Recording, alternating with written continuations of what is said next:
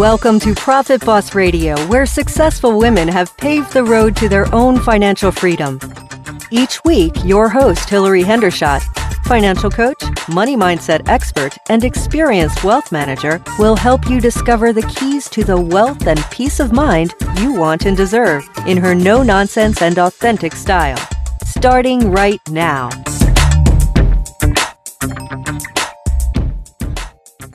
Hi, Profit Boss. Welcome to episode eight, bonus round.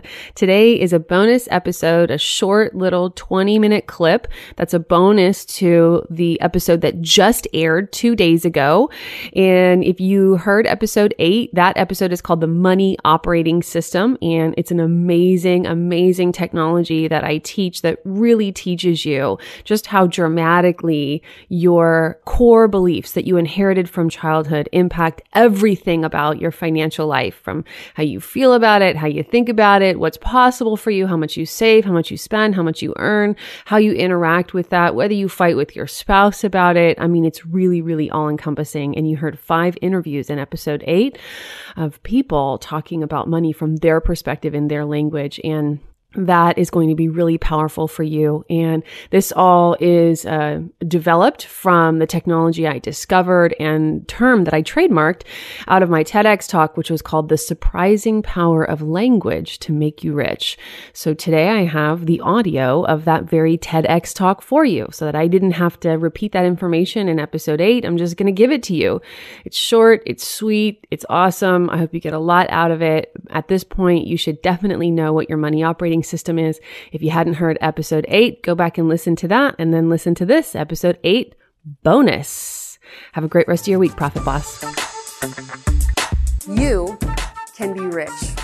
You can be rich beyond your wildest dreams. You can be wealthy in a state of well-being, financially cared for, confident, and free. Money is in limitless supply for the majority of human beings on this planet, and we can all have our share if we can only change what and how we think about it. And together, we can create a world where everyone in it has enough. Human beings created money as a solution to the problem economists call a double coincidence of wants. Barter arose naturally amongst human beings. I'll happily trade something I have that you want for something you have that I want. But then, of course, we both have to have something that the other wants. Money solves that problem. It's a medium. It's a happy middle. It represents value and I can always trade with you for money. And I know I can trade that money later for something that I want. And it took on a life of its own. And now, for the most part, money is a problem. Advancing medical science means that we live longer, healthier lives. But in the financial advice world, we refer to longer lives as longevity risk and you wonder why they call economics the dismal science. Here are some facts though. According to a recent poll, 26% of Americans between 46 and 65 years of age have no retirement savings at all. One survey found that 46% of Americans has, have less than $10,000 saved. 67% of Americans who work believe that they are a little or a lot behind in saving for retirement and it turns out they're right. One out of every six Americans, elderly Americans, lives below the poverty line. In 1945, the year Social Security was initiated, there were 42 people working for every retiree receiving Social Security benefits. Today, that number has fallen to 2.5. And if you take government workers out of that factor, there are only 1.6 private sector workers. But the average monthly Social Security benefit for a retired worker at the beginning of 2012 was about $1,230 a month. So ask yourself, could you live on $300 a week? I often speak to people who think they've solved the problem by committing to working forever. Uh, I'm a knowledge worker, they tell me. I can still work even if my body is frail. Or I'm an entrepreneur. I create my own job. But I have some news for you on the aging process. The human body does not wait for your bank account to catch up. At some point, unless you suffer an early death, you'll lose either your ability or your willingness to work, or both. We are underprepared, and the consequences are dire. But it doesn't have to be that way. everyone can have enough. You can build wealth and achieve financial freedom. I'm here today to share with you the technology I discovered for myself and used to transform my financial life. I know I can do it, and I did it, and you can do it too. Where we're going to start is with your own psychology and what you believe to be true about money. Our beliefs become the filter through which we see the world, but we've forgotten that we have a filter. Belief exists and shows up in our language. We believe that we can accurately describe the world around us. We believe that we can accurately describe our world in language. For example, the floor is dirty. He's not nice. I don't deserve that. Or I'm terrible with numbers. And for the most part, we don't really question the congruence between beliefs, language, and reality. But research out of the field of neuroscience is demonstrating the counterintuitive truth, which is that in some areas of our life, our beliefs and language actually give rise to our experience, thoughts, and actions. Even though it seems obvious to us that the words we use are describing the world that's already there, sometimes the words you use actually create your world. In other words, it's not only true that we are what we eat, it's also true that we live what we believe. Bear with me for a few minutes here and, I'll, and soon you'll understand why I'm so sure that true wealth and financial freedom are possible for you. Dr. Lera Boroditsky is a Stanford psychologist, and she has published research that demonstrates the extent to which language gives rise to our thoughts. Her work has shown that if you change how people talk, you can change how they think. When people learn another language, they also inadvertently learn a new way of looking at the world. When bilingual people switch from one language to another, they also report that they begin to look at and, and start thinking differently too. I began to get quite interested in this as I suffered my own financial setbacks in my 20s. I got a good degree. I graduated from college at the height of the dot com boom, and within just a few years, I was earning six figures. But I always spent every penny and then some. And somehow my experience was always that there was just not enough money in my bank account. And I didn't like the way that that felt. So I wanted to know, how does an educated person with good intentions fail to produce positive results? And at the same time, I was getting my start in the field of financial planning. I began to, get, began to get to know my affluent, millionaire, and multimillionaire clients quite well. And I was surprised to discover that many people who are wealthy by almost all standards, still suffer in the area of money. Some millionaires have a seemingly irrational fear of running out of money. Some have guilt and shame about their wealth, and some fight with their loved ones about money. Then there's some people, some of whom have less, who are confident and peaceful about it. This was really fascinating to me. So it turns out that one area where language is particularly impactful on our experience of life is in describing concepts, things that can never be seen, touched, or tasted. Uh, time is an example of something that's almost entirely conceptual. So here are a few things that we often say about time. I don't have time. Or time flies when you're having fun.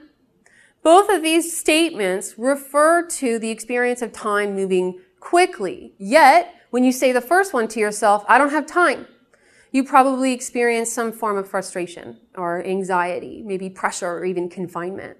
And when you say the second one, time flies when you're having fun, you probably experience some happy memory of the past, time spent with a loved one, or maybe an experience that was especially exhilarating. Language gives rise to experience. Money, like time, is also almost entirely conceptual but we don't relate to it that way. We think cash is money, but cash is just a representation of money. That's why you can't spend American dollar bills in Europe. Money is not the numbers you see in your bank account. That's just bits and bytes. There is no money in the bank. Your credit card doesn't contain money. Gold isn't money. And checks are not money. We can never actually see or touch money because money is just a conversation. It's a promise delivered in measurable units that you can exchange later for something you value. And I submit to you that that is the only thing that is fundamentally true about money. Remember, we made it up. Money is just a conversation. It exists only in language. And if your language creates your world, ask yourself, what are the things I say to myself and other people about money? So it turns out our developing minds are not well equipped to deal with the realm of the conceptual. And at some point, each and every one of us, in trying to grapple with this thing we were learning about called money, took money out of the realm of the conceptual and brought it into the realm of language by latching onto a belief about money. This belief has given rise to your entire financial situation. The amount you save, the amount you spend, how you invest, how you negotiate for a salary, and how you feel about all of this is controlled by that thing you made true when you moved money from concept to language. It came from your family or the environment you grew up in. It's a basic statement or assertion that you not only believe to be true, but is the water you swim in about money. I call this language your money operating system.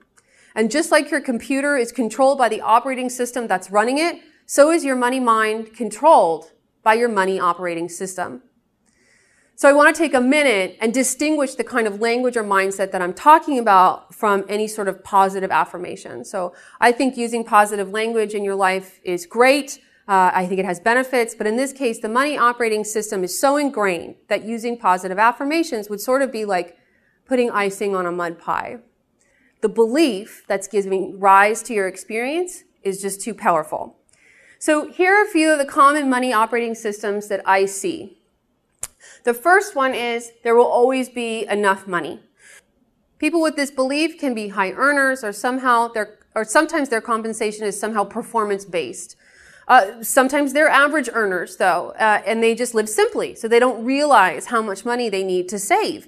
People with this money operating system sometimes need to be careful not to be lulled into a false sense of security about money. For example, I once met a man with this money operating system who had just retired at the age of 66 and was really excited about his retirement and was confident in his financial security. He only needed $50,000 a year to live on, so he was shocked when I told him that the $120,000 in his savings accounts was not going to be enough to provide for his retirement. The second money operating system is, if I am good, the universe will give me what I need. So I think this is a positive world outlook. It just doesn't tend to lead to productive financial behavior like saving and investing because these folks think that their financial security is a function of virtuousness. Third, money makes me valuable. Uh, these folks have money very intertwined with their self-worth. Other people often perceive them as very powerful around money or business. And if they're successful, their ego and confidence will grow with their bank account. But if they are unsuccessful at producing results, their confidence will suffer. And it can turn into uh, something that's very self-reinforcing. Interestingly, I inherited two money mindsets, money operating systems, and this was one of mine. Next, money operating system is there will never be enough money. This is pretty self-explanatory. These folks are either going to be overspenders or under earners. And um, as I said, this was my other money operating system. It's really unfortunate I ended up with two that so obviously contradict one another because as I was manifesting the operating system, there will never be enough money by overspending my high income. Uh, my confidence was plummeting because I didn't have any money to prove that I had value. Fifth money operating system is money is the root of all evil or money is bad. Um, people with this money operating system tend to conflate uh, societal problems with living in a capitalistic society. They uh, find virtuousness in living without a lot of material possessions, and uh, they're very successful at finding evil, rich people to vilify. Their negative beliefs about money lead to often lead to very destructive financial behaviors. Again, these are just some of the money operating systems that I see. Yours might be slightly different. Whatever it is, though, the core of it is in very basic language because you created it and could understand it when you were a child. You might have really sophisticated things that you say about money to yourself and to other people now but that's always on top of something really basic or uh, elementary. And your mind is very powerful at not only gathering evidence for what it believes to be true, but at creating situations that actually reinforce it. So if you look you'll have a complex patterns of behavior and dialogue that keep these situations in place. A network of behavior that produces results that reinforce your belief. And just as a sidebar, given all these different ways of being around money, is it any surprise to you that money is one of the leading causes of divorce? Can you imagine if there will always be enough money got together with money is the root of all evil? And for the most part, our money operating systems are not serving us well. We can hardly talk to each other about money. We've assigned it so much meaning and significance. So I'll bet the person you talk to most about money is yourself. We suffer about money. We have shame and guilt and embarrassment, but it doesn't have to be that way. Your language creates your world. The good news is that understanding the problem gives us access to the solution. Let me give you some examples of how the money operating system looks in action. So I like to talk about people who receive financial windfalls because it's a fantastic way to see the money operating system instantly magnified. People who receive large sums of money are instantly plucked out of the wading pool and thrown into the ocean without a life preserver. So we've all heard the stories of lottery winners that go broke. One study even concluded that lottery winners are far more likely to file for bankruptcy within a few years of receiving their windfall than if they had never won. Also, the NFL reports that uh, 78% of its former players experienced bankruptcy or severe financial strain within two years of retiring. And this despite the fact that all NFL recruits receive personal finance training at the Harvard Business School. And it's not just lottery winners and football players who go broke. The National Endowment for Financial Education reports that 70% of people who receive financial windfalls lose it within just a few years.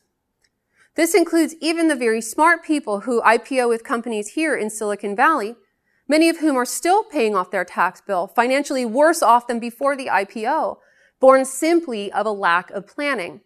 So what's the difference between someone who maximizes their windfall and someone who loses it all? It's not intelligence. The truth is that everyone, regardless of education, can suffer financial mistakes. I talk to a lot of really smart people with high incomes who make big financial mistakes. I know a couple who makes $2 million a year and every year spends 2.5. But most people's finances are private. Athletes and lottery winners just make big public mistakes and the media helps themselves to sharing those stories. So I've given you examples of money operating systems that produce bad results. Where can we find money operating systems that produce good results? Uh, I like learning from experts, and I think the easiest place to find a money expert is to look to Mr. Warren Buffett. Warren Buffett is the CEO of Berkshire Hathaway, and he seems to make money like Midas. He had a humble beginning. He grew up in Nebraska. Uh, through smart investments and hard work, he is now worth over $50 billion. And he's famous for his frugal lifestyle. In fact, he still lives in the simple home in Omaha, Nebraska that he bought for 31000 $500 in 1958. He is considered the most successful investor of our time. So I wanted to know, what's Warren's money operating system? And you know, Mr. Buffett publishes his thoughts on money and investing for us all to read in his annual shareholder letters. So I thought I would try to figure out what his money, money operating system is from the things that he writes. Remember that your thoughts, conversations, and actions around money are all a product of your money operating system. So if we listen to what he says, he should give himself away. And as it turns out, it was even easier than I thought it would be to figure out what Buffett's operating system is.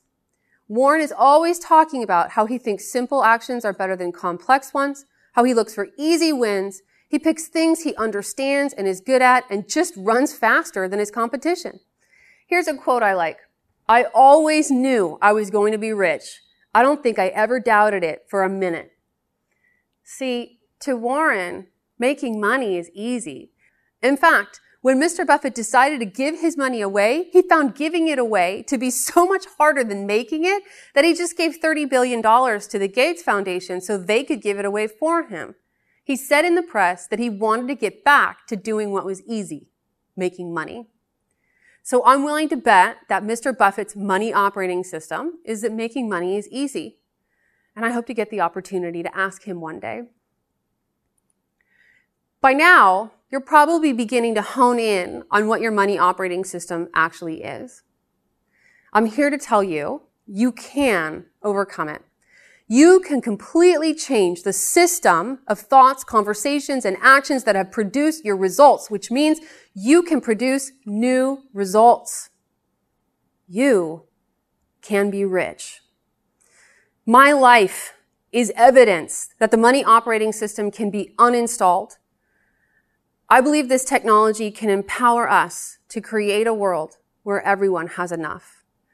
I've been teaching this system and I've watched as people have totally transformed their financial world. People are using this technology to install new beliefs and are now empowered to grow and build wealth. You can be rich. Together, we can build a world where everyone in it has enough. Thank you for listening to Profit Boss Radio, where creating success on our own terms happens every day. You're not alone in your journey to a rich life, and that's why Hilary is here to add value in each and every episode. See you next time on the podcast for women and money.